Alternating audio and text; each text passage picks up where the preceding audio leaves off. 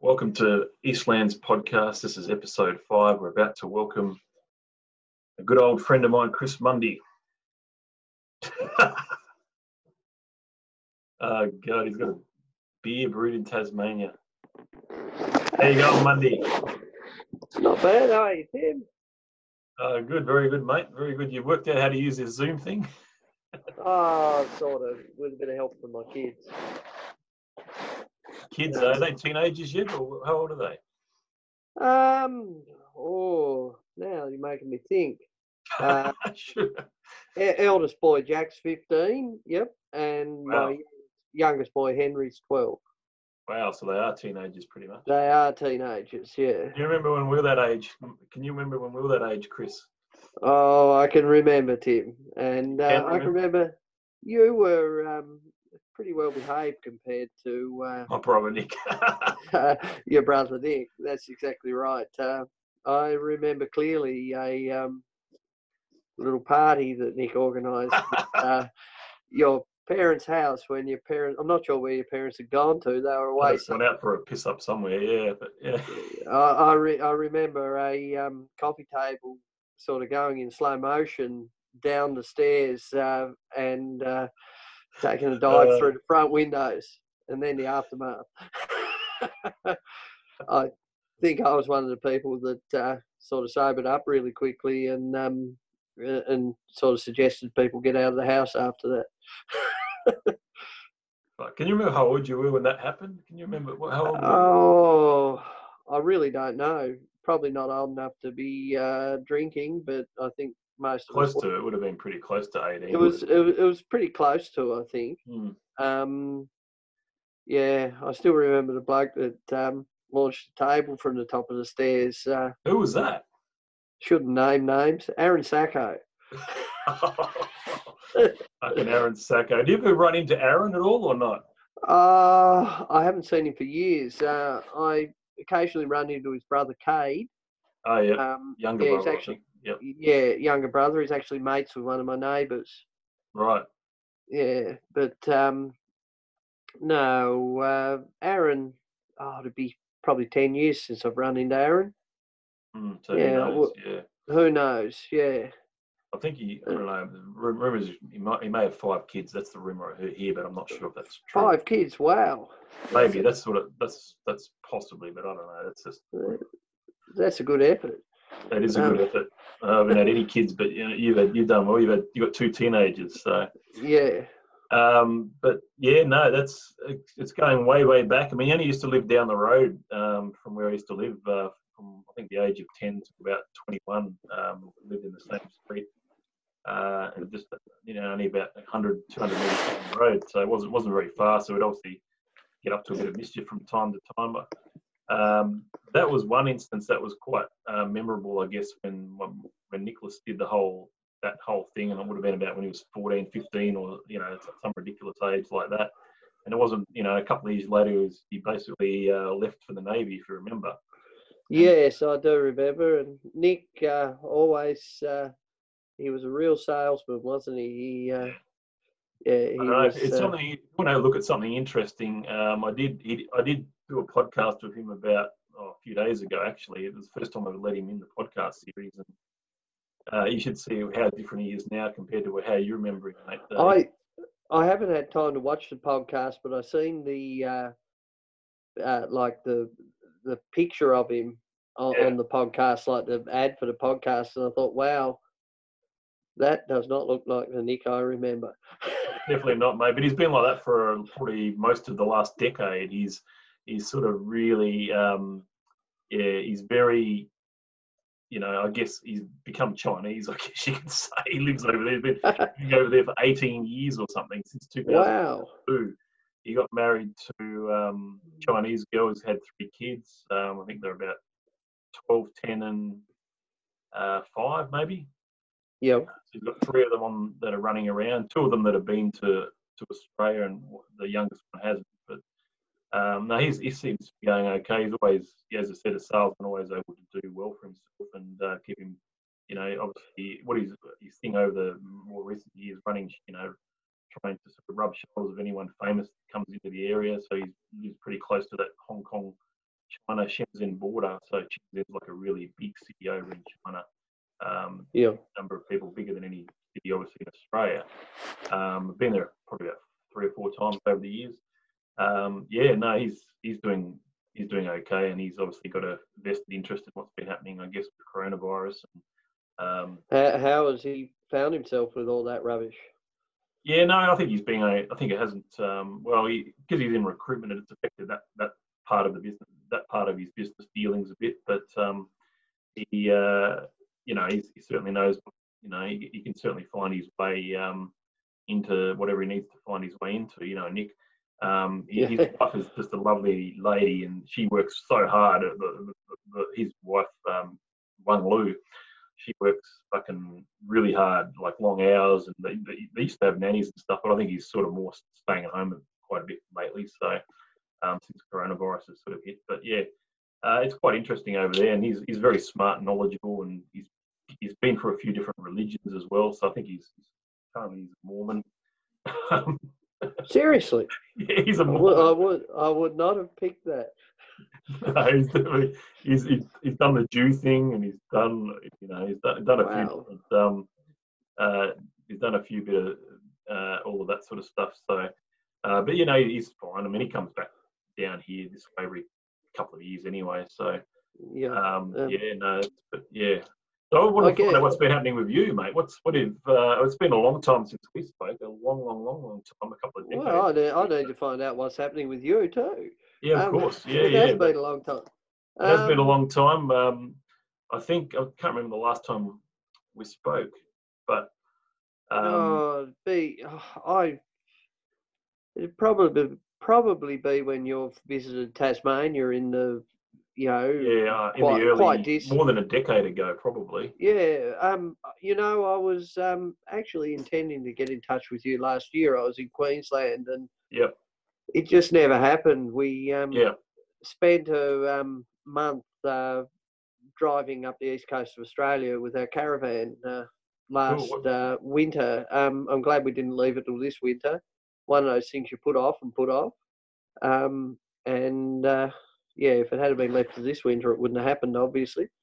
Mm. Um, but uh, yeah, we ended up as far north as Yeppoon Yep. um, in Queensland and uh, sort of had good intentions of driving all the way to Cairns, but uh, I think all we How would have done then, Yeppoon in Queensland. Yeah. Um, I think uh, if we had driven all the way to Cairns, all we would have done is spent a month on the road Mm. and not enjoyed it. Uh, Mm. Was awesome time, but uh, yeah, I wish we had had another. So you month. went all the way from up on there. Did you just drive across the um the the, the boat and uh, go? yeah, all the up just just jumped on the Spirit of Tasmania, and uh, we did uh, Melbourne to Sydney in a day. Um, Yep. That was an experience coming into Sydney in the dark, towing a caravan um, with a GPS. Well, at night time it wouldn't be as bad as during the day, I guess. But yeah, Uh, guess. with yeah. a with a GPS that was out of date, it sort of sucked. I would have, yeah, yeah. Um, and uh, then uh, my wife and boys, uh, I found this dingy looking little caravan park. I said, We're stopping here. And uh, all in chorus said, No, we're not. And so we did a few laps of Sydney and found our way to North Narrabeen that night, which was lovely. We stayed there for a couple of nights and then slowed it down and continued up the coast. So of that trip, what was the highlight of that trip, Muzza? Um, oh, that's hard to say. There was a lot of uh, enjoyable bits. Uh, uh, my uh, 15 year old boy Jack loves to fish. We did an Mm. awesome fishing charter um, with a fella in uh, Yeppoon, which I'd give a plug to, Travis Lacey. Um, works for a crowd called Go Fish Charters, I think. Um, yeah, that was a lot of fun. Um, lots of different family moments along the way. Hard to say. Yeah. Um, So the to- so the fishing at the end, up at the top there, well, as far as you went, was pretty good. yeah, it's pretty good. Um, Yeppoon, um, I'd actually recommend it as a destination for Mhm. someone like myself from Tassie that Mm. probably doesn't like to be surrounded by thousands of people. It's been a little bit yeah. left, been a little bit left behind by the tourism scene, I think. Yeah, yeah. Yeah, and I, I guess that was the sort of place we were probably looking for, towing your caravan up the east coast. If you Mm. want to go to the population centres, you may as well jump on an aeroplane and go there. Mm. I think. No, fair Yeah. Uh, how long have you had your caravan for? Uh, this particular one, um, couple of years. Yeah, No, not too long. Okay. not too um, long. No, I had it? a Yeah. caravan before that, but yeah. The parents they did they retired for probably about the last they've been been retired at least five years. Uh, they got a caravan probably about three or four years ago, about four years ago, and they did the they went the, did the whole outback thing. They went went to WA and uh, Northern Territory and outback everywhere, I guess. So they've done they've Yep. done their they've done their dash as far as the grey nomads are concerned, and now they've sort of settled in about an hour drive from here up, up Sunshine Coast. And they love the grey nomad thing, or they're done with it now. Well, well, they might be possibly done with it now. They're both sort of, you know, uh, mum's, you know, they're sort of in their late 60s, 70s. So um, Yeah.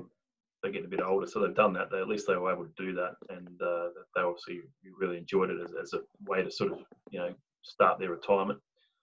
Um, yeah, so that's what they sort of did. And they, as I said, they just bought a unit um, up up at Maroochydore overlooking the river there. So yeah, um, nice. which was, was quite good. I've been in Brisbane since 2000. It's about 20 years I've been up here, um, mainly on the north side of Brisbane. So Yep. first year, I think. So most of the most of the time on the north side. Brisbane's a small place, and it is it's teeny tiny when when you sort of when you've been here as long as 20 years. It's everyone seems to, to know everybody. Um, it's yeah, it's it's small. It, it just seems pretty small. Um, even though there's uh, you know obviously a couple of million people in, in the surrounding areas, but yeah, it just seems like you know everybody really. Um, what's what's it like down there at the moment? Because you're at Sandford, aren't you? You sort of Yeah. off Rifle Range Road or whereabouts? Yeah, I'm a, I'm just off Rifle Range Road. Um, we've oh, I think, gee, it'd be we built here probably 18 years ago. so Um, really, so pretty early on in the cent- in the century. yeah, um, and uh, it is. It's a great place to live. Um, if yeah, I, I guess uh, I've probably do, been doing social isolation for a little while, really. Uh, Yeah. Not totally. You know, How much uh, land have you, have you got? How much uh, land have you got there? Uh, eight and a half acres. So we've got a little bit of space around us, enough. Um, and uh, yeah, my wife Nikki uh, is uh, into horses, so Hmm, she's got a Good, few paddocks for horses, and uh, definitely. yeah. What's, what's the most number of horses that she's owned in the, in that time? Ah, no, she's only got the one horse, and my Okay.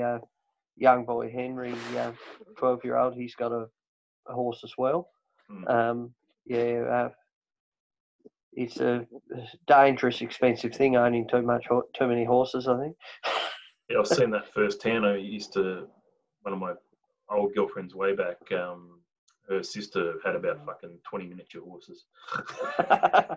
No word of a yes, uh, They're all fucking uh, miniature horses. There'd be like one stud and all the rest would be females, you know. they are a uh, gaping black hole of money horses.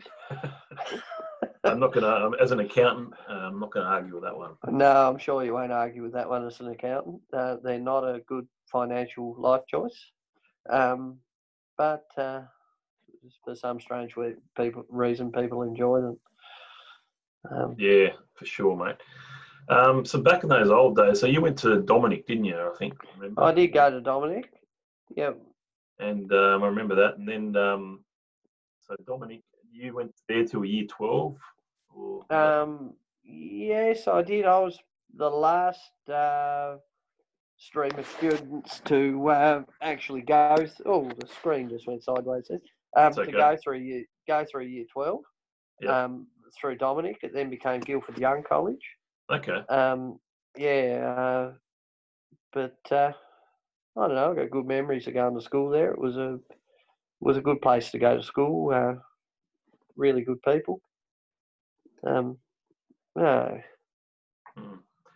One other thing, one other sort of memory from back in those days. I remember, I think you were, I'm pretty sure you were there when we, um, we sort of, uh, had a bonfire at the Girl Guide camp. Can you remember that? Oh, I might remember, uh, being there when we had a bonfire at the Girl Guide camp and um, got a um, ride home in a paddy wagon.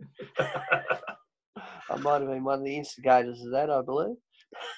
we used to get those. We used to like go into the the Girl Guides camp at Arana, and we used to if they had any chocolate biscuits in the fridge, we would just fucking steal them and Just help uh, ourselves. Yeah, um, we'd, we'd go and get those light tubes and have sword fights down the beach. you could say we were bits of bastards of kids at the time, and um, if my own kids did it, I'd kick their ass. yes, uh, we probably got away with more than we should have uh, when we were younger, Tim. But I mean, at the end of the day, there's a few. Just, a, I guess, there's a few instances like that, and I mean, it was not like we were, we were like, um, fucking. It was like an everyday occurrence that we'd be in a paddy wagon. It was probably a once in a lifetime experience Uh, for yeah, some of that. That's been a once in a lifetime experience for me, I'd like to say. But uh, Mm. yeah, um, I guess we can say we've done it once, Tim. No, Yeah. lucky, we, lucky we never made a habit of it. We might have No. turned out to be really different people. No, I think. Well, I mean, one one one thing I admired about you, even as a kid, um, I remember you know, you're always a fairly level-headed guy. You always um, you had a good nature about you. You you you able, you're a very friendly sort of guy. You never sort of try to make any enemies with anybody in the street, or you know, you're pretty friendly with everyone from you know Gene Bartram down to Andrew Trail to you know, everybody.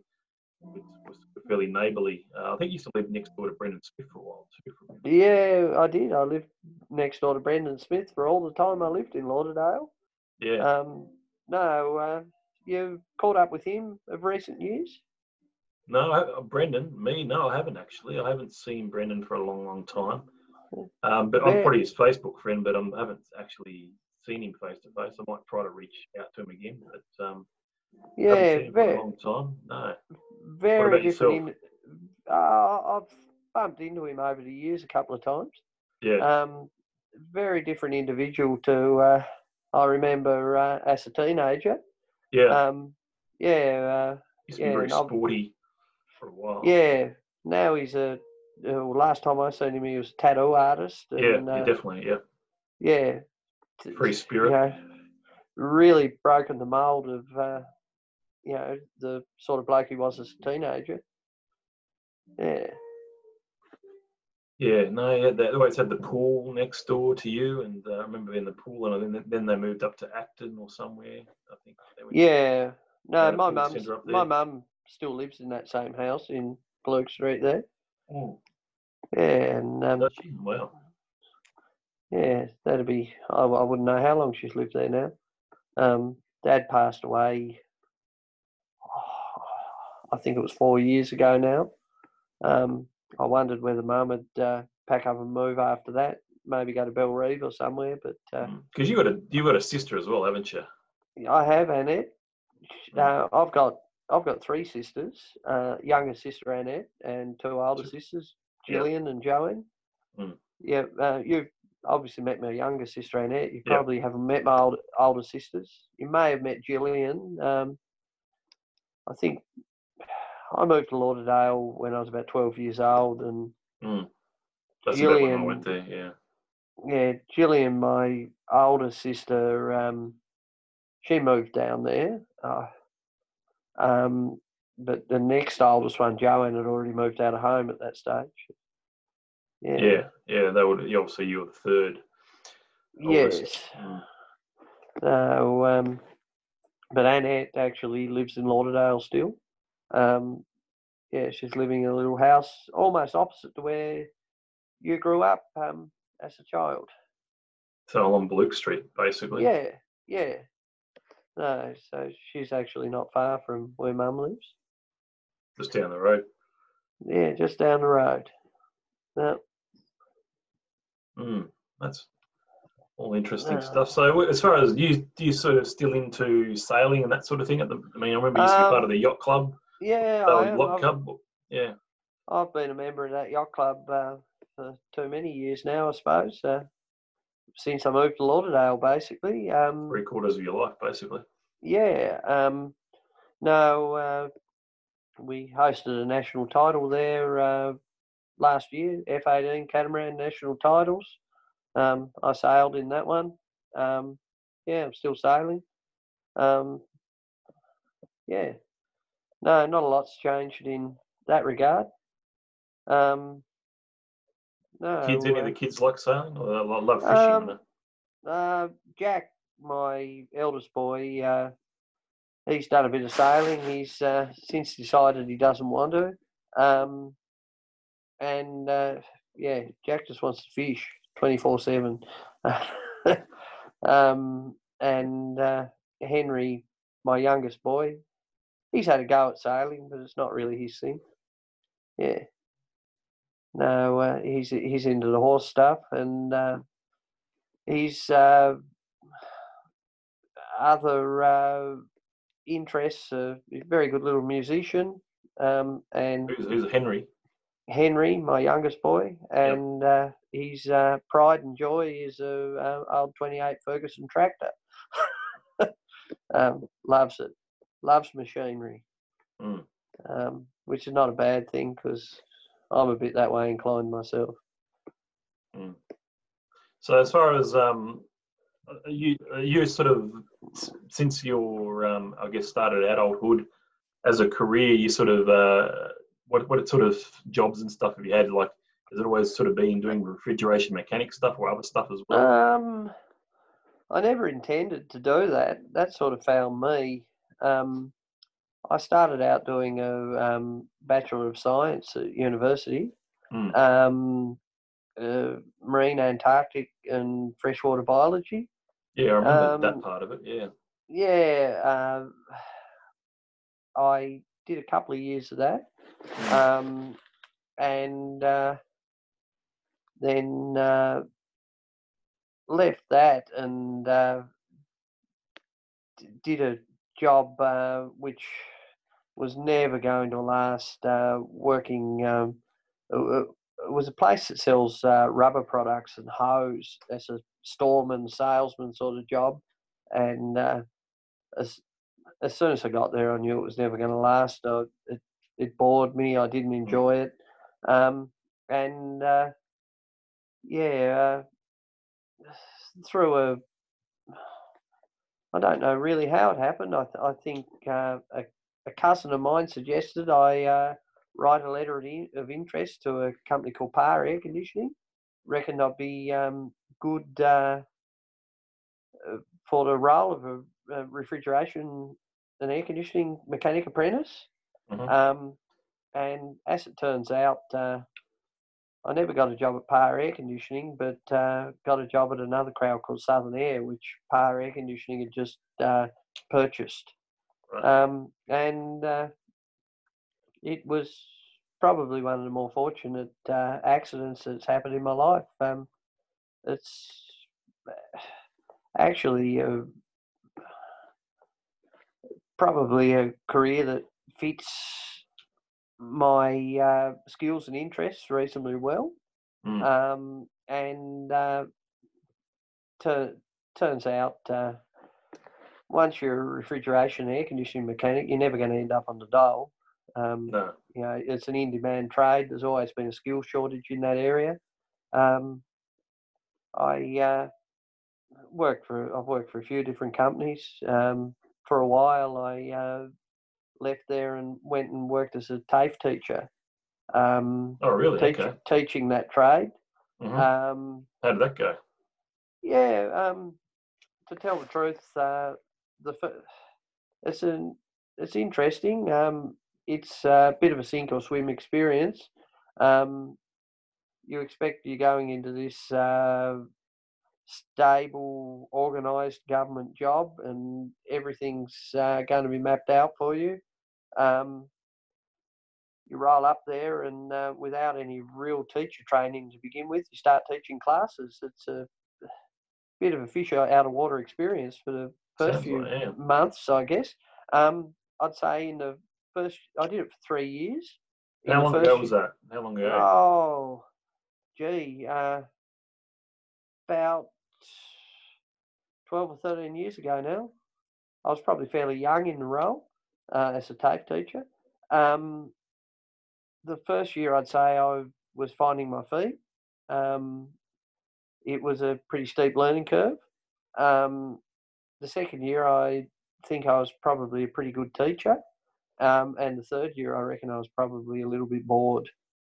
And uh, I was uh, glad to get out of there and uh, go and uh, do my trade again.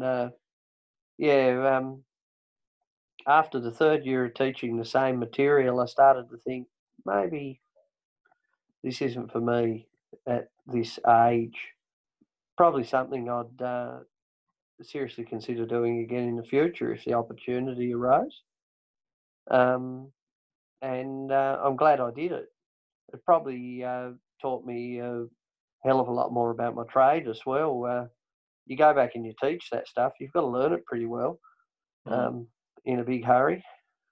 Um, yeah, so I d- I don't regret it at all. Um, it was a great experience. Sounds like it, yeah. Yeah, um, and uh, financially, uh, though, that was probably one of the main, one of the other motivations to go and do my trade again. Um, unlike some trades, uh, where I think the TAFE teachers, uh, it's you know it's a job till retirement, a job for life, because uh, they're financially rewarded better than they are doing their trade. Refrigeration mechanic job isn't a badly paid trade.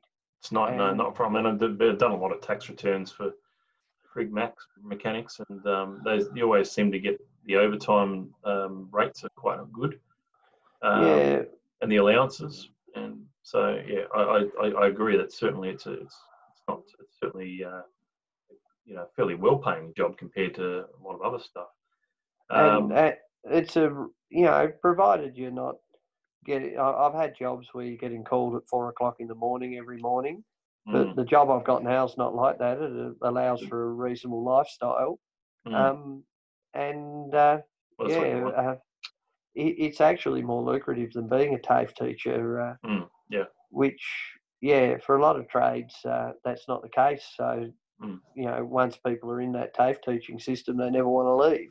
Mm. Um, I guess one thing that I thought that you might uh, consider as a career, knowing you know from your younger days and the way you sort of operate at a sort of intellectual, mechanical building type level. Um, did you ever think about becoming a builder, or did you ever sort of go down that path of construction industry? No, really. I mean, the the job I've got, refrigeration mechanics, a bit of a jack of all trades. It is. Um, I mean, I've done everything in this trade from. Um, I mean, the crowd I work for now is uh, Tassie's biggest uh, refrigerated trucking company. Mm. I work on refrigerated truck and trailers. Um, and, and, their cool stores and everything in between. Um, but uh, you know, it's certainly done lots of construction work as part of my career anyway. Mm, um, okay. Uh, this year we'll be uh, probably doing one of the biggest uh, refrigeration jobs that happens anywhere in Australia, or um, a big new cold store for um, the parent company of the crowd I work for. Um, and uh, yeah, I mean, I built my own house. Well, then, that's what I mean. If you built your own house, that's that's you're you're a builder right there, aren't you? Yeah. Um, no, so no, I don't know. I, I guess I never, never sort of considered considered being a builder per se, but mm. yeah. but obviously, you got, it's, you, it's all tied the, in. The skills are there though as well. Yeah, you, that's a fridge mechanic. You're. It's a bit of an unknown. I, I, don't think there's ever a kid that says, "When I grow up, I want to be a fridge mechanic." And mm. I'm sure a lot of people think of a fridge mechanic. They think of someone that uh, fixes a few white goods. Yeah, but it's a mm, bit of a it's, it's a bit of a cross between a, uh, an electrician, a plumber, a motor mechanic, mm. um, the one the uh, and a builder. Yeah, I mean, and the, the job I do is uh, you probably add a diesel fitter in there as well because we're working yeah, on definitely yeah truck and trailer stuff. Yeah, and uh, I mean, and the other weird thing that you'd add into my job I probably wish I'd never introduced it to the company I work for, but um, we do a lot of fiberglassing as well. Um, the um, fiberglass uh, truck bodies.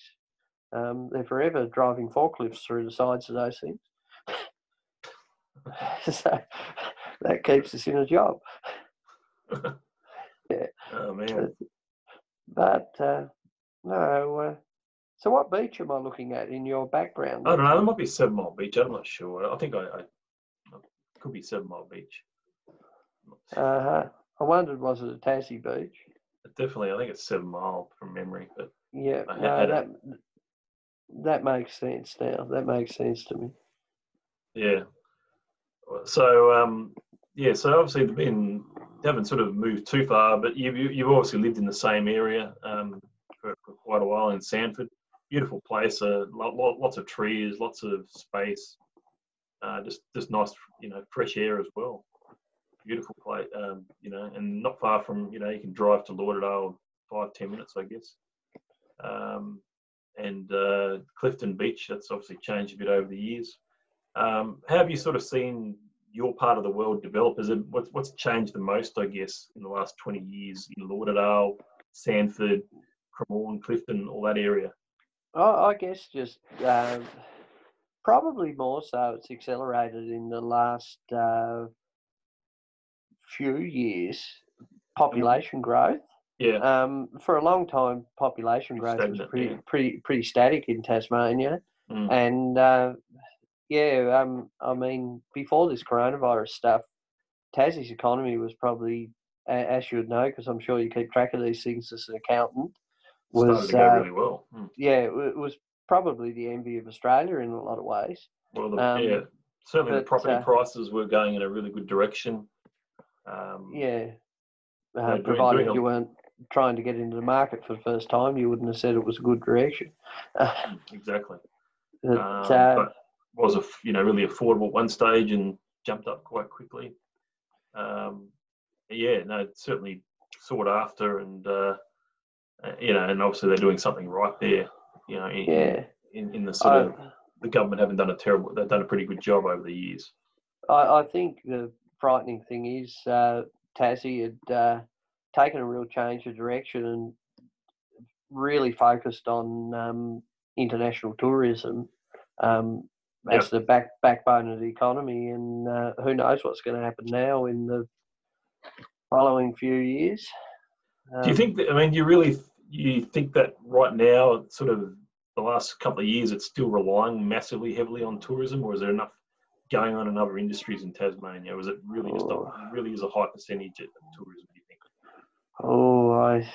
I'm I'm not the right commentator for this stuff, no, no. but uh, I would, uh, I would say that uh, it, yeah, I, I've, Tassie's much more focused on tourism than it has been in it or, or was before this coronavirus stuff okay. than any other time I can uh, I can remember in my lifetime.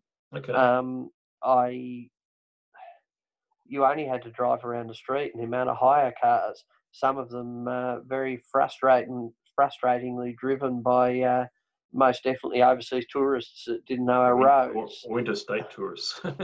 yeah, um, and uh, I think uh, that possibly over the next few years we're going to see a bit of a shift back toward a focus on primary industry, which mm. had, had, really been steered away from in Tassie. It was almost a dirty word. Mm. Yeah, I don't know. Um, watch this space, I guess. Um, but uh, I don't know. It's going to be a long time until uh, tourism is the same as it used to be. I'd imagine. Yeah, I mean, one, one area that um, I've been following very closely for about the last five or so years, and not sure if you're, you're very interested in the place. I've been there five times in the last five years, and that's uh, Queenstown in New Zealand. I don't know if you've yeah. been there. Have you ever been there? No, I've never been there.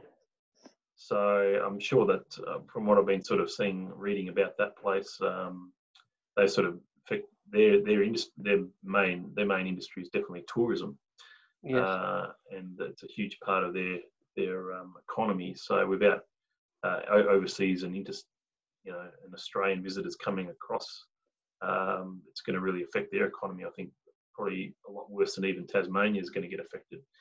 Um, so it's it's quite yeah, it's quite interesting to see what's going to happen there. I've sort of, I mean, as I said, I go there quite often, and I'm actually investing in some uh, property there in the currently. So it's it's quite interesting. Um, but yeah, me and my wife sort of go go there every year, and uh, obviously looking at uh, sort of uh, spending a lot of time over there. So um, yeah, if you haven't been there, mate, it's a beautiful place. I know you love Tassie, but um, do yourself a favour, take the family over there for a trip, man.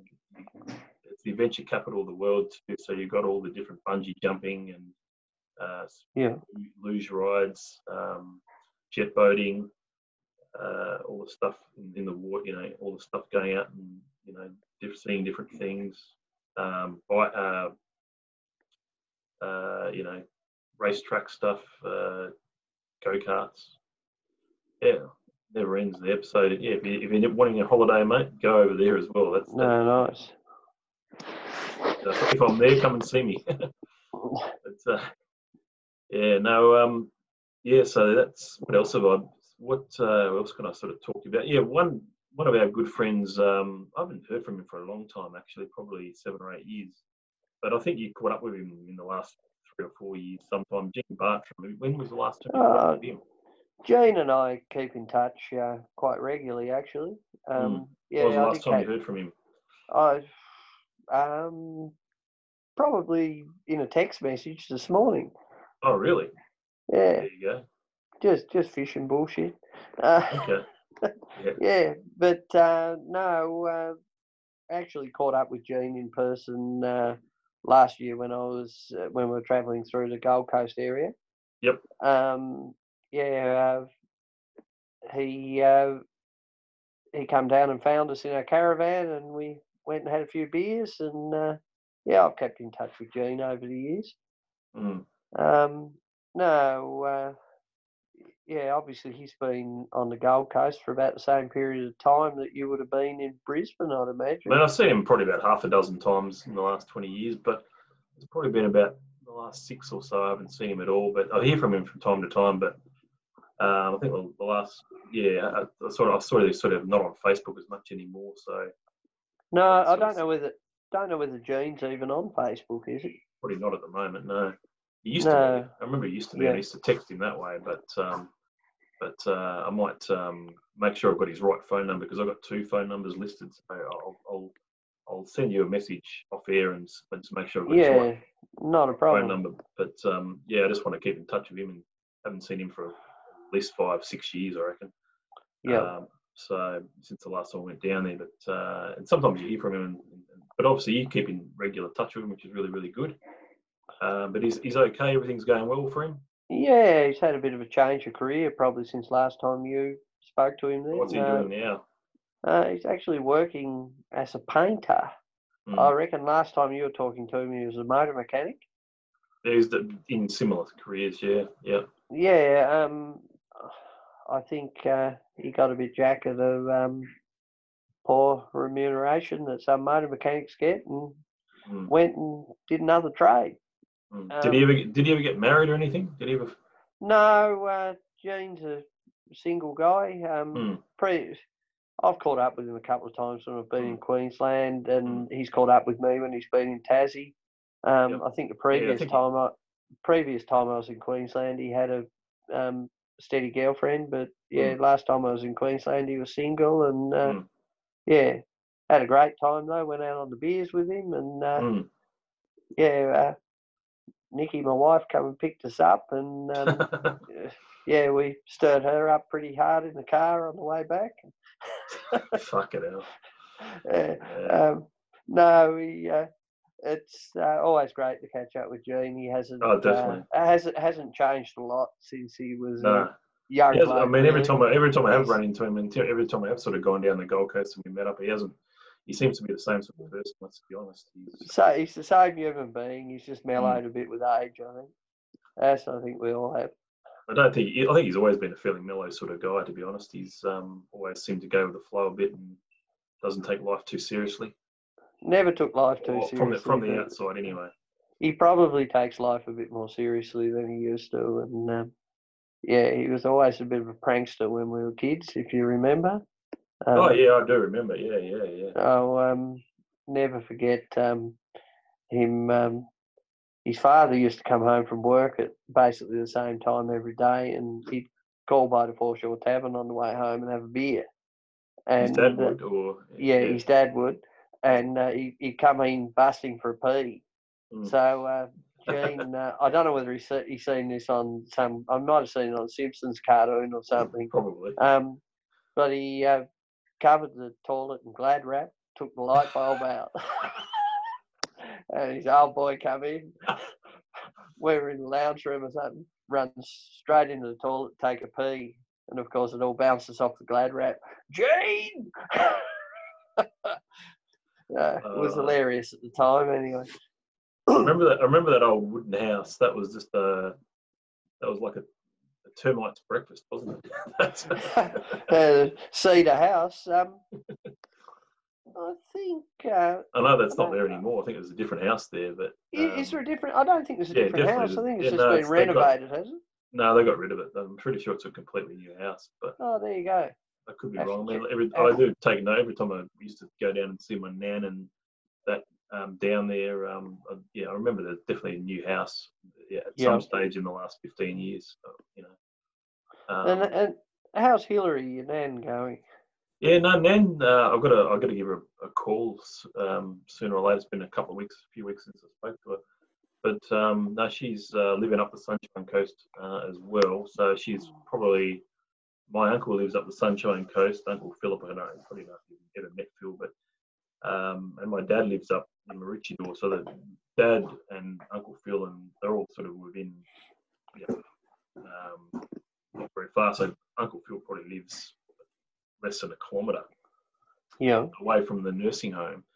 And um, my cousin Tamika, which is Phil's um, daughter, um, I can walk from her house to the to the um, nursing home. So and we that's where we had Christmas Day was at her at um, Yeah. at uh, Tamika's place. We had uh, Tamika Tamika um, couldn't have any kids. She adopted a couple. She's got a couple of foster children, but um, yeah, just walking distance from there. And we just I remember just on Christmas Day, I wheeled um, Nan down to um, back back to the nursing home from where, where we had you know Christmas lunch.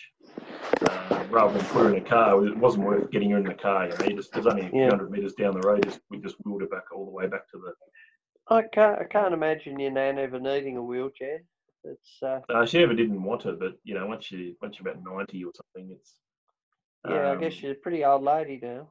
yeah, no, but she's she's still sort of with it. To be honest, I'm sure she'd still remember you. And um, uh, she was, you know, she used to, you know, she'd mention you from time to time because you used to be in the in in, in the you know neighbourhood and that sort of thing.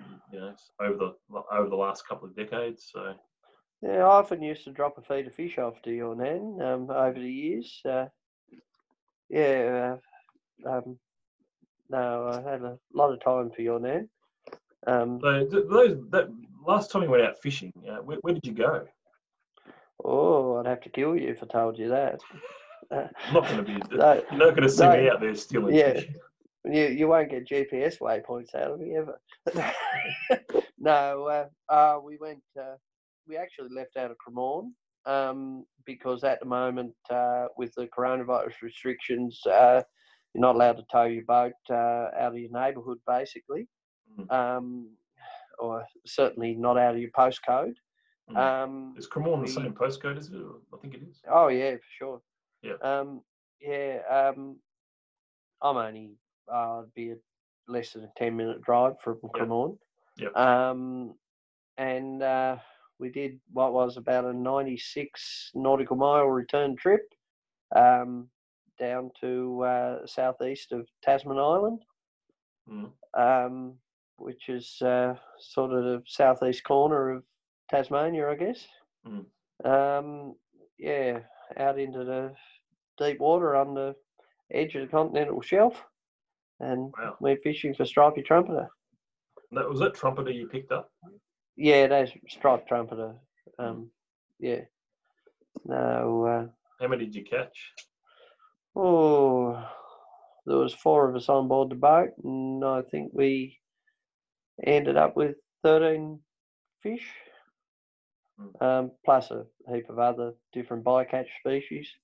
Mm. Um, yeah, you're allowed uh, allowed four of those fish each. Mm. Um, yeah, magnificent fish. Probably the best eating fish uh, in the world, I really reckon. Taste, really tasty. Uh, it's beautiful fish and they're awesome fun to catch.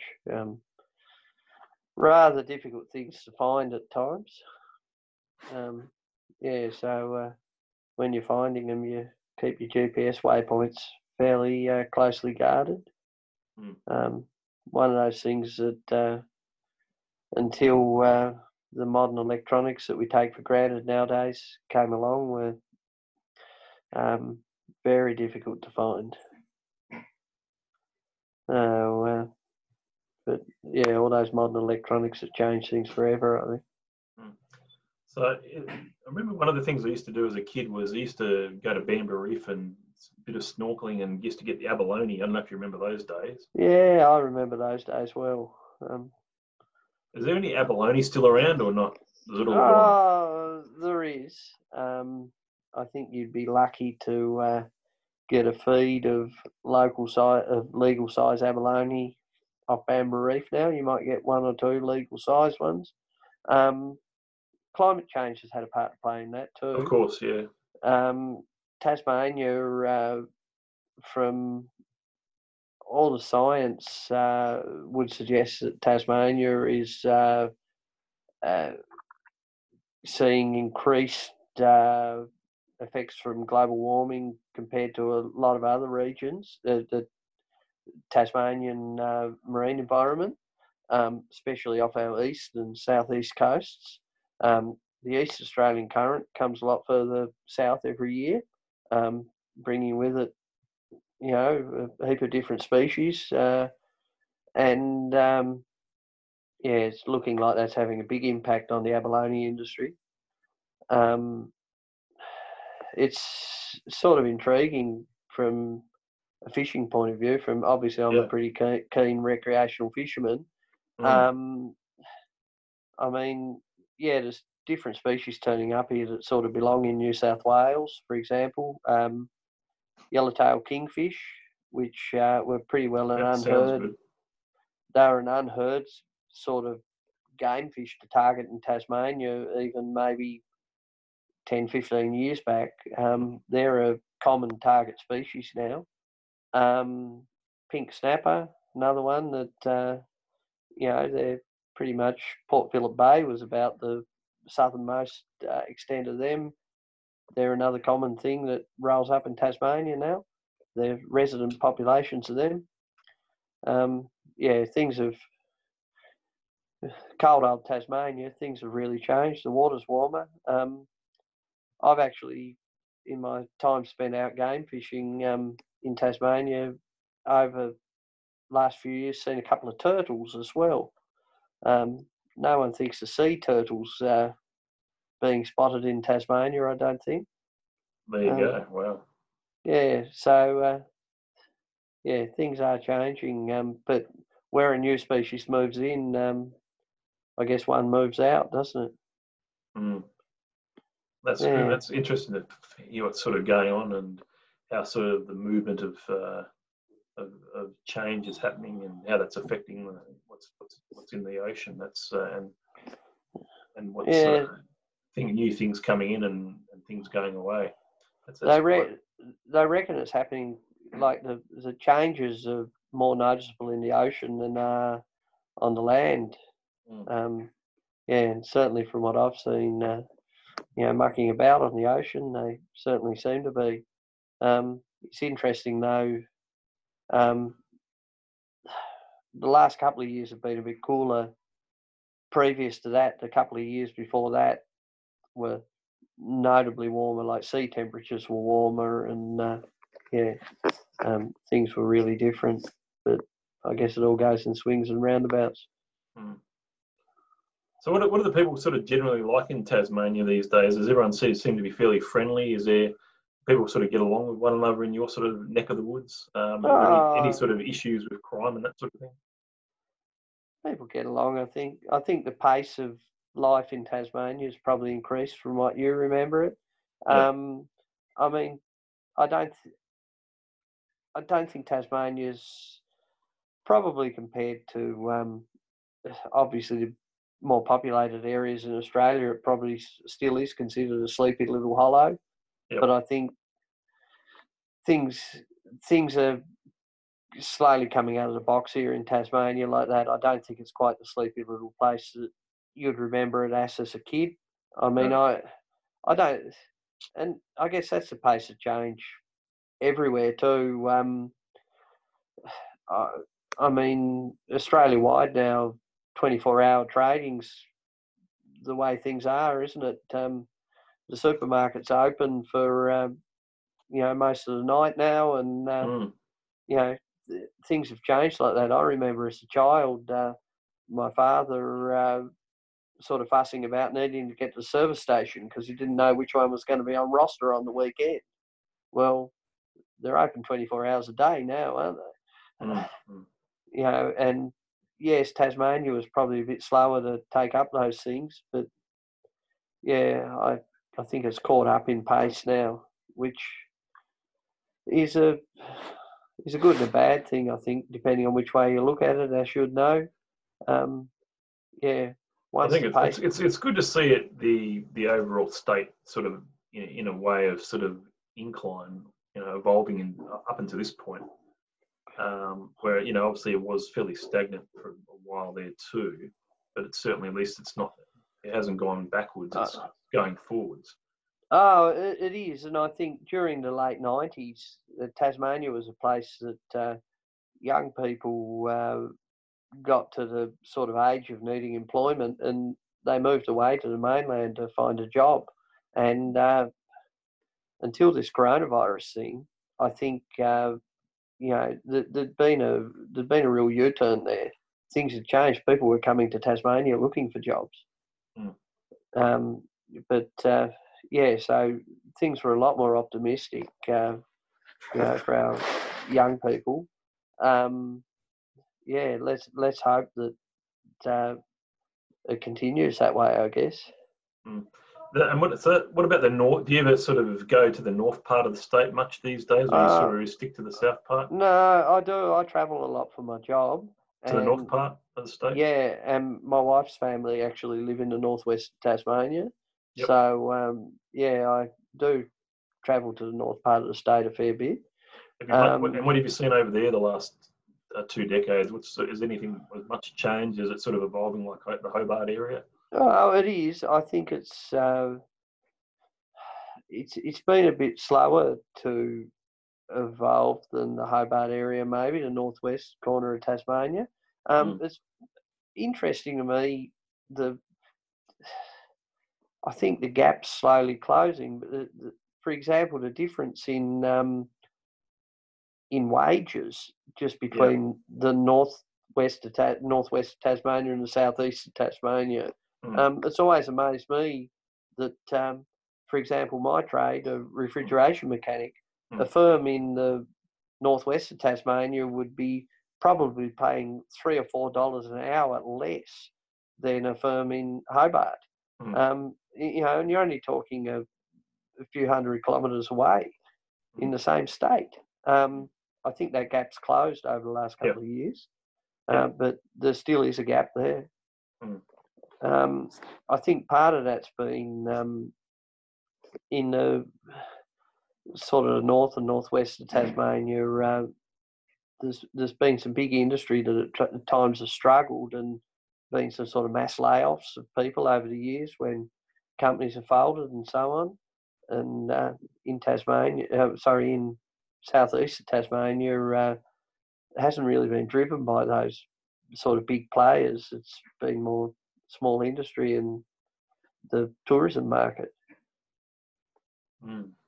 Yeah, I don't know, but uh, that's some good, some interesting stuff you've told me, Chris. Some really interesting things, and uh, certainly learning a bit about what's going on, you know, in Tassie. Even though the only time I really get to go there uh, over the last two decades is um, you know, catching up with some family, going to funerals and stuff like that. Um, so it's, it's, interesting to find actually actually what's happening there because I haven't really been studying it um, focusing on what's actually happening there in, in too much detail. So it's, it's really good to get you know a local insight as to uh, an old friend's insight as as to what's actually going on there, mate.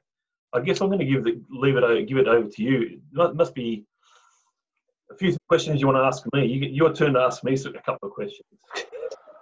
Oh, well. A couple of two Let's or three. So, okay, two or three. Well, you're obviously you're an accountant. Mm. Um, so, so you're self-employed now, Tim?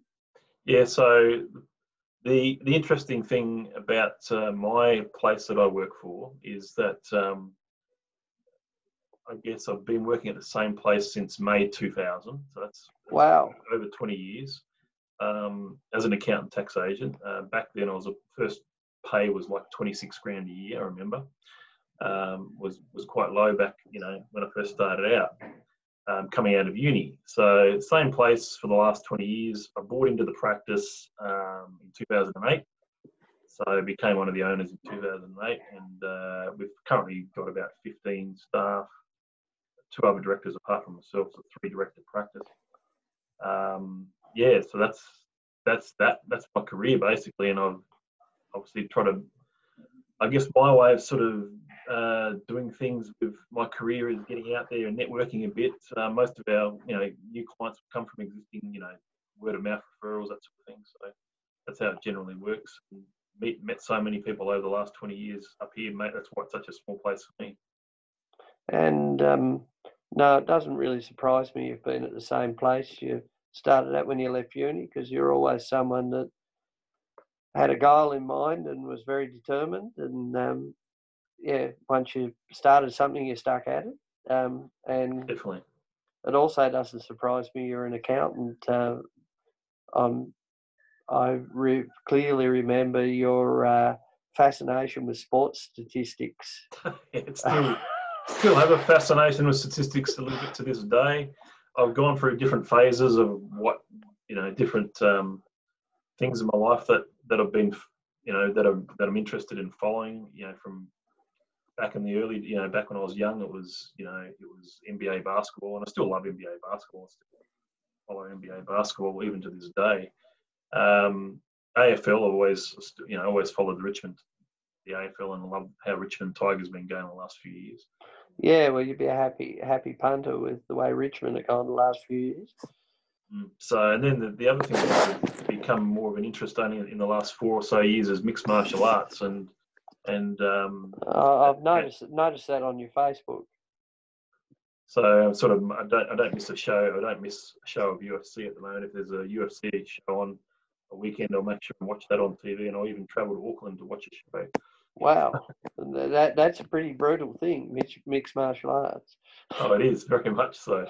I've made a couple of good friends uh, here in Brisbane who have been, I guess, the UFC is the is the I guess the global organisation. It's the like the worldwide league or whatever you want to call it. Yes. Um, the number one worldwide league, and I've had so two mates who've, who've actually fought in the UFC. Uh, good friends in Brisbane, so um, different weight classes. You know, there's like nine different weight classes they have. Um, yeah, so it's been good to, to follow their journey over the last three or four years. It's been it's been something to to behold, that's for sure. So you definitely go through different phases, and that's the phase at the moment is, is mixed martial arts and the UFC and uh, that sort of thing. Yeah. And um, I I can't imagine you getting in the ring yourself, or am I mistaken there? No, I guess you wouldn't see me fight per se. I don't think uh, you wouldn't see me go that far. But I mean, I have done a bit of training here and there. Not you know, yeah. One of my, as I said, one of those um, fighters is now he's got his own. He's at his own gym for the last uh, 12 months, about a 15, 20 minute drive. Um, so I can, anytime I want to go up and, and, train at his gym, I can just do that for free anyway. So, um, and do a bit of jiu-jitsu. I like, jiu-jitsu is not bad. I don't know if you've ever done any of that sort of stuff, but uh, rolling with jiu-jitsu, but it's, it's very, um, it's, it's, probably one of the most fascinating martial arts out there is jiu-jitsu. Um, and uh, look it up and have a bit of a look, but it's, it's it's submission, grappling, all that sort of stuff. So it's, it's yeah, quite interesting. Yeah.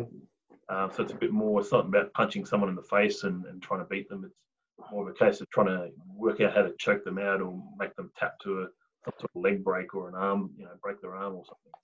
Do you ever remember Justin Reason? Um, fella used to live around the corner from us when we were growing up. Yeah, so I remember Uh, Justin and Brendan Reason. Um, I think Brendan was my age, and I think Justin was two years above Yeah, me. Yeah, Justin a bit older than you. Um, Justin was more. Justin was more the surfer type. Uh, Yeah, So I- what about? I believe he uh, won a Australian Brazilian Jiu Jitsu championship. Um, yeah, Didn't he's know that. a pretty able man in that sport. Is that more? um, how how long ago is that? Oh, it's only in recent years, I believe. Because he'd, be, he'd be forty plus. Yeah, he'd be 40 plus. He's a couple of years older than me, I think. Yeah, Because you're about. Um, I'm forty two. You must yeah, be I'm- forty three. I'm 43. Yeah, Yeah. He'd Yeah. about forty four probably. he'd be 44, 45, Justin. Yeah. Right. No, uh, haven't heard that name for a long, long time. yeah, he's pretty able in that uh, area, I believe. Um, no, and you, you still have an interest in the American football, Tim? No, I don't actually. I mean, you can't sort That's of follow everything, and Yeah, um, yeah, no, I can't sort of. Uh, I mean, I, I followed NFL when I was more than half my life ago, really. A long, a you know, a long, long time ago. I probably followed it only for a couple of years. It's a bit like soccer. I followed it for not not, not too long a period of time, you know. But so yeah, did, but I remember uh, one of those pitches actually. There was a picture that I saw. I was going through some an old um, an old photo, some old photos that Mum had must have saved, or yeah, and, and there's this one photo uh, out the front of the place at, at Baluch Street, at uh, 42 Baluch Street. And in the photo, there was this um, there was this Japanese um, student. I don't know if you remember Japanese students, but um, there was a photo. There's a Japanese student, and there's and there's Chris. Uh, there's yourself. There's Gene. There's myself. We're all sort of dressed there, and we've got and I've got this bloody uh, LA Raiders uh, rubber gridiron ball. I think I dimly remember some Japanese exchange students at your place too. Yeah, they, they, they, they used to come. There would have been at least a few of them. Um, there's definitely a few of those uh, those students over the years, and I mean Did one one ever- thing. Sorry. Did you ever did you ever do the exchange thing and go overseas as an No, exchange that- student? one thing I do regret in my li- my life somewhat is um, I won a subject prize at school in year 10 uh, for Japanese. So top of the Yeah. class, top of Clarence High. And um, I did it for the next couple of years before I started going to uni. I obviously excelled and did pretty well year 12, I think, uh, year 11, year 12. And then then it basically just um, I really stopped and, and did focused on business and focused on accounting and and sort of went down that path. So one of my regrets was taking a little bit was not doing trying to take that a bit further and see what would happen. You know, Yeah. one of those what if scenarios and went that way instead of that way. Um, and I only went to Japan for the first time ever last year. That was the first time I ever went, and um, first time I've ever been to Tokyo was, was last year. And oddly enough, we are just talking about um, one of the reasons I sort of found an excuse to go over there was one of my um, Vietnamese mates who fought in the UFC uh, had a fight over in over in uh, Tokyo, so it was a good excuse to, to see Tokyo for you know just over a year ago actually. And did your Japanese language skills hold up while you were there? I remembered some of my language skills. Certainly, um, some of it came back to me, but um, no, it was pretty. It was pretty. I'm not guessing you've ever been to Japan, but um, but uh, it's no. It, you can remember some stuff. You you know when you, your memory retention is probably um, about 50 things like that. So you probably wouldn't be able to go any deeper than that. But to be obviously very good at Japanese, you- how he used to be back in the day, you know, you'd know probably a thousand things. You know. I think Um, it's it's it's a pretty difficult ask to uh, uh, try and converse with people who are really fluent in their local language and uh, uh, Oh, yeah. expect to keep up, isn't it? Uh, I know I did a job uh, a couple of years ago with a uh, it was a Spanish and an Italian fella um, that uh, actually came to Tasmania with this uh, um, particular industrial equipment. Mm. Um, uh, they were the experts with the gear. Um, both of them spoke fluent English, uh, really easy to understand, um, but uh, they could not understand a word I said. Uh, No. they kept telling me to slow down and Yep. said I, di- I didn't speak English. I spoke Tasmanian.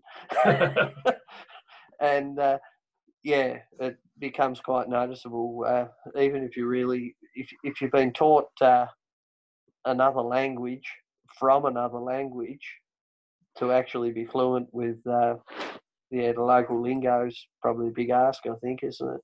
It is, is a big ask, but even you know, 20 years later, I can still understand what you're saying. So, yeah, yeah, and I, I do. I speak Tasmanian. but you know, I think think most people in in Australia should be able to understand one another quite well. Hope you know, to within a probably better than different states in America. But you know, yeah, it's yeah. um, There's there is certainly accents. there is accents, there's A's, and there's all that sort of stuff, and this and that, and different different names for different people. And then it, over the ditch, it's different again. You know, and they got different Yeah. accents, hard, harder to understand. Sucks and you know, Mm, Cuzzy bros. You know, Cuzzy Bros and fucking, you know, all the different things. The bows sound completely different over Uh, over there. So So, do you reckon? Um, I know it's a totally different Asian nation, but uh, do you reckon the uh, fact of having exchange students at your house um, as a kid uh, influenced Nick in uh, moving overseas? I think one of the, I'll tell a little story. I remember, um, so you know, I could, we could talk for hours on this sort of stuff. But um, Nick, when I first came up to Brisbane, right? So this, think, year 2000. Um, I actually the first place that I shared a flat with was with my brother, and he was fucking, he was the most disgusting person to ever live, and that sort of thing. So lasted that first year on the south side, that was it. Never lived with him ever, probably ever again. Um, but I remember sort of in that first year or so, it was it was it was some, there was some sort of Chinese connection, and, the way I'd even talk to these Chinese people, it was like, you know, what the is he treating them dumb or what, what's he fucking what's, what's he doing? Like you'd get these Chinese people around to to the house that, I had or whatever, and uh, he just say, "You want to go Gold Coast?" You know, all this sort of the way he'd sort of talk and and uh, and then it was a little bit. Then he moved in. He moved back. My parents moved up in, and they all sort of had a house in 2002, a place called Bridgeman Downs. So and he actually moved in there for a while, selling cars. He was selling cars. Oh, why doesn't that surprise me He was selling cars, and uh, you know, he used to work at Tip Top Bakeries, and then he was selling cars. He probably wrote a car off or something, but he was good at selling them.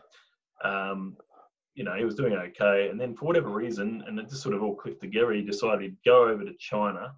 This is in late 2002, so 18 years Yeah. ago, and he basically um, basically forged a, de- a teaching degree, forged a teaching degree. this And does then- not surprise me in the slightest. and uh, probably borrowed something of mine. Who fucking knows what he stole? He Copied out of my stuff. Uh, and then so he went over there, and I don't know exactly what sort of basis he'd go to China, what sort of visas they had, or I can't remember. Two, 2002 is a different story to now, probably. But anyway, within a year or two, he's you know within a year or so, he's married to somebody chick over there, right? Um, Wang Lu. So, so yeah, that's how he sort of he's always had that sort of fascination, and um, yeah, and then then he sort of moved. Uh, you know, you probably heard of Wuhan in the news. Oh, I think we've all heard of Wuhan now. So that's that's where his wife came from, Wuhan. Okay, and uh, that's where the first place that he was teaching English at. Uh, It was in Wuhan, Okay. in, in that sort of province or whatever. So, and then eventually, after a couple of years, obviously they moved from there into Shenzhen, which is right next door to Hong Kong. So that's where he's been for at least probably the last 16 or so years. As uh, basically you can just walk over the border from Hong Kong into into that part of China um, when you used to be able to do it. At the moment, I think I don't think you can. I think you've got to wait two weeks to go across the border. You're quarantined for two weeks or something, you know. So he hasn't actually he hasn't been into Hong Kong for since uh, February. So Such a dramatically different place to uh, where he grew up, eh? Oh yeah, yeah, and he's so you could just see in that video, he's just so he's um he's Chinese, you know. he's Chinese. And um, you've got another younger brother, haven't you, Christopher? yeah, Christopher's married. He's married one child now. He lives down the Gold Coast actually. He lives near Yeah. Burleigh, down near Burleigh, uh, not far, Yep. not not too far from the beach. Two dogs in a townhouse. It's a bit funny, but Okay. but two dogs and a little baby that's probably seven or eight months old. yeah, Um, nice. So he's um And what's he he's, uh, do for a job? he's uh, followed his dad's career in a way. He sort of worked. He still works at the Bendigo Bank. Um, there you go. a few mo- a f- less than about half an hour drive up the road there. Um, but yeah, he's pretty smart. He's switched on. Um, completely different to Nick, but um, switched on and certainly uh, yeah, they're, they're all they're all doing well. No, nice. And um, so, how long have you been married to? 2013 in Vegas, we got got married. I didn't In meet her. I didn't, Vegas? I didn't meet her in Vegas, but uh, it was Not a spur of the moment thing in Vegas. no. So I had a long term relationship for about nine years. Um, that's about 2010. Bit older lady didn't sort of work out, um, and then Fiona met Fiona nine years ago, about nine, just over nine years ago, in 2011. Um, New Zealander, but obviously moved to Australia when she was seven. Um, she's got private, Ah, that that explains the uh, Queenstown connection, no? a little bit, yeah. She used to go Yeah. there all the time. Yeah, before she met, she'd probably been there seven or eight times. Yeah. Um, so yeah, just one of those in- instant things, I guess. It was a, I think it was an eHarmony date um, back back on Mother's Day, 2011. There you 2011, go. and um, Vegas in February 13, I think it was. We went Yes. over there. It was a small. We, Mum and Dad went over. Uh, Christopher and Nick were over there. Uh, Yeah. one of my best mates, Matt, who was the first flatmate I moved into in that fucking shit old place in 2020, he came as well. Um, and uh, Fiona's dad and Fiona's mum went as well, and there was just the ten of us, I think. And uh, Christopher's current wife was only very new um, at that stage, but she's yeah, she obviously married Christopher, but they'd only been going about six months at that stage. So it was just Yep. the ten of us, and it was just a just a Vegas wedding, and that was like the honeymoon. Saved a lot of, I think we saved a bit of wedding money though, uh, doing it that way. No, uh, it's not a bad idea to have the wedding and the honeymoon in one. I don't think. Yeah, so that's that was that. Hmm.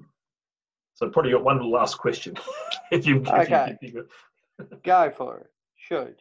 no, you've got one last question Oh, I've got one last question. Ooh, if you want. We probably got to wrap this up soon. yeah, I, don't- I don't know. I'm sure as soon as as soon as you wrap it up, I'll think of the question I wanted to ask. Oh, um, so your mum and dad doing well?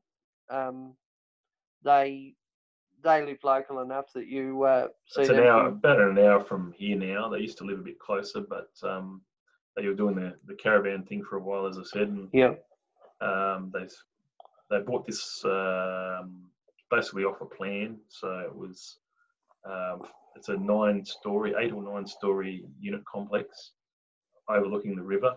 I've only been there once. I've only been in there since Easter.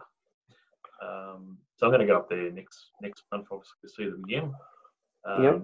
But uh, yeah, it's only an hour. It's about an hour drive. So and um, your dad and, and I noticed I saw saw on Facebook last year maybe you were well into it too into Apex.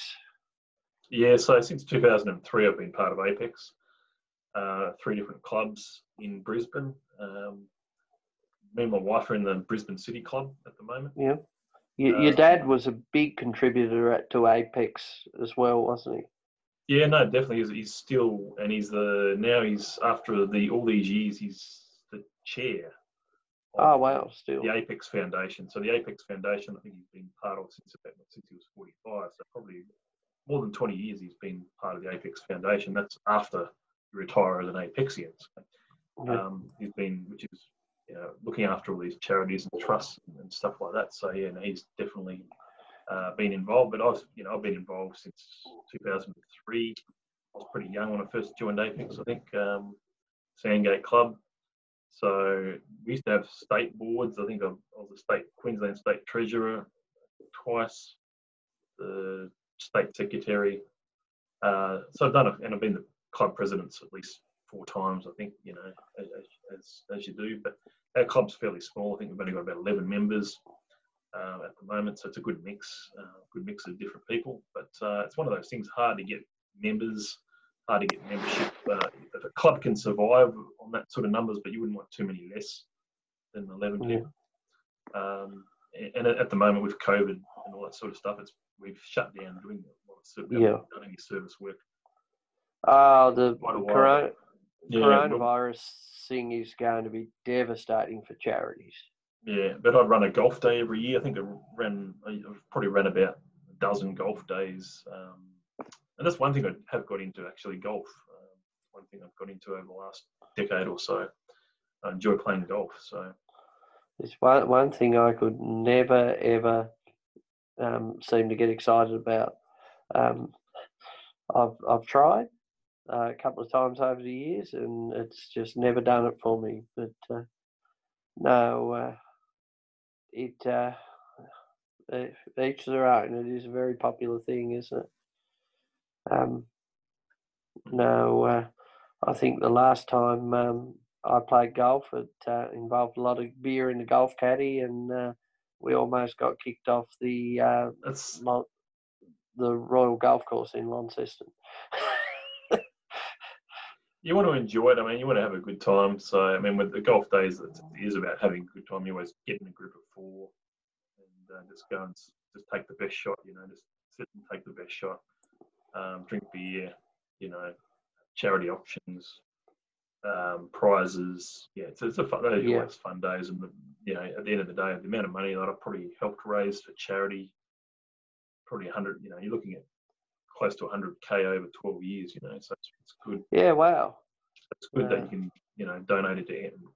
Because Fiona's brother's got MS and um, epilepsy, uh, all these different charities um, that are out there. Youngcare. I don't know if you've, have you heard of Youngcare?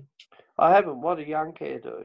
So Youngcare is a, um, so it's sort of connected a little bit with MS, but it's more of a case of okay, younger people shouldn't be in aged care homes. Oh, that sort of- okay.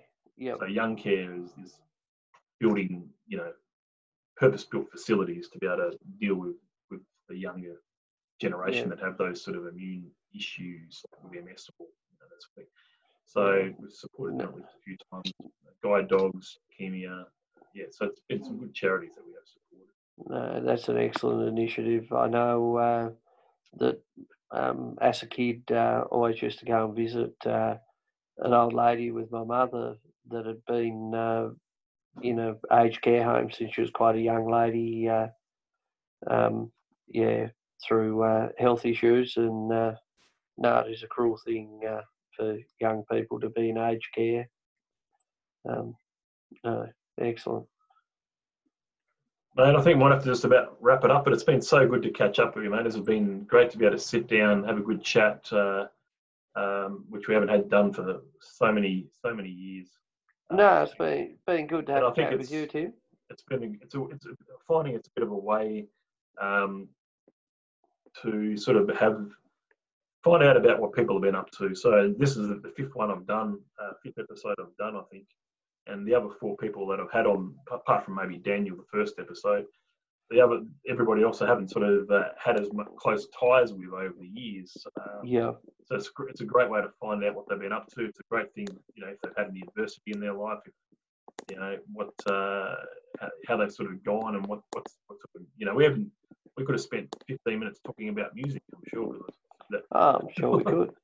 But, Um, but um, and uh, while yeah. while I've while I've got you there, we better apologise to the old man for all the grog we drank out of his wonderful spirits cabinet when we were growing up.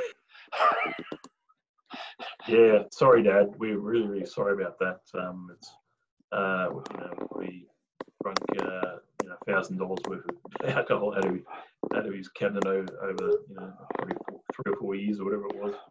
I, th- I think I think um, your younger brother was the main instigator of that. I'm sure he was. I'm sure he was, but I've got to I've got to apologise on his behalf as well. But, Yeah.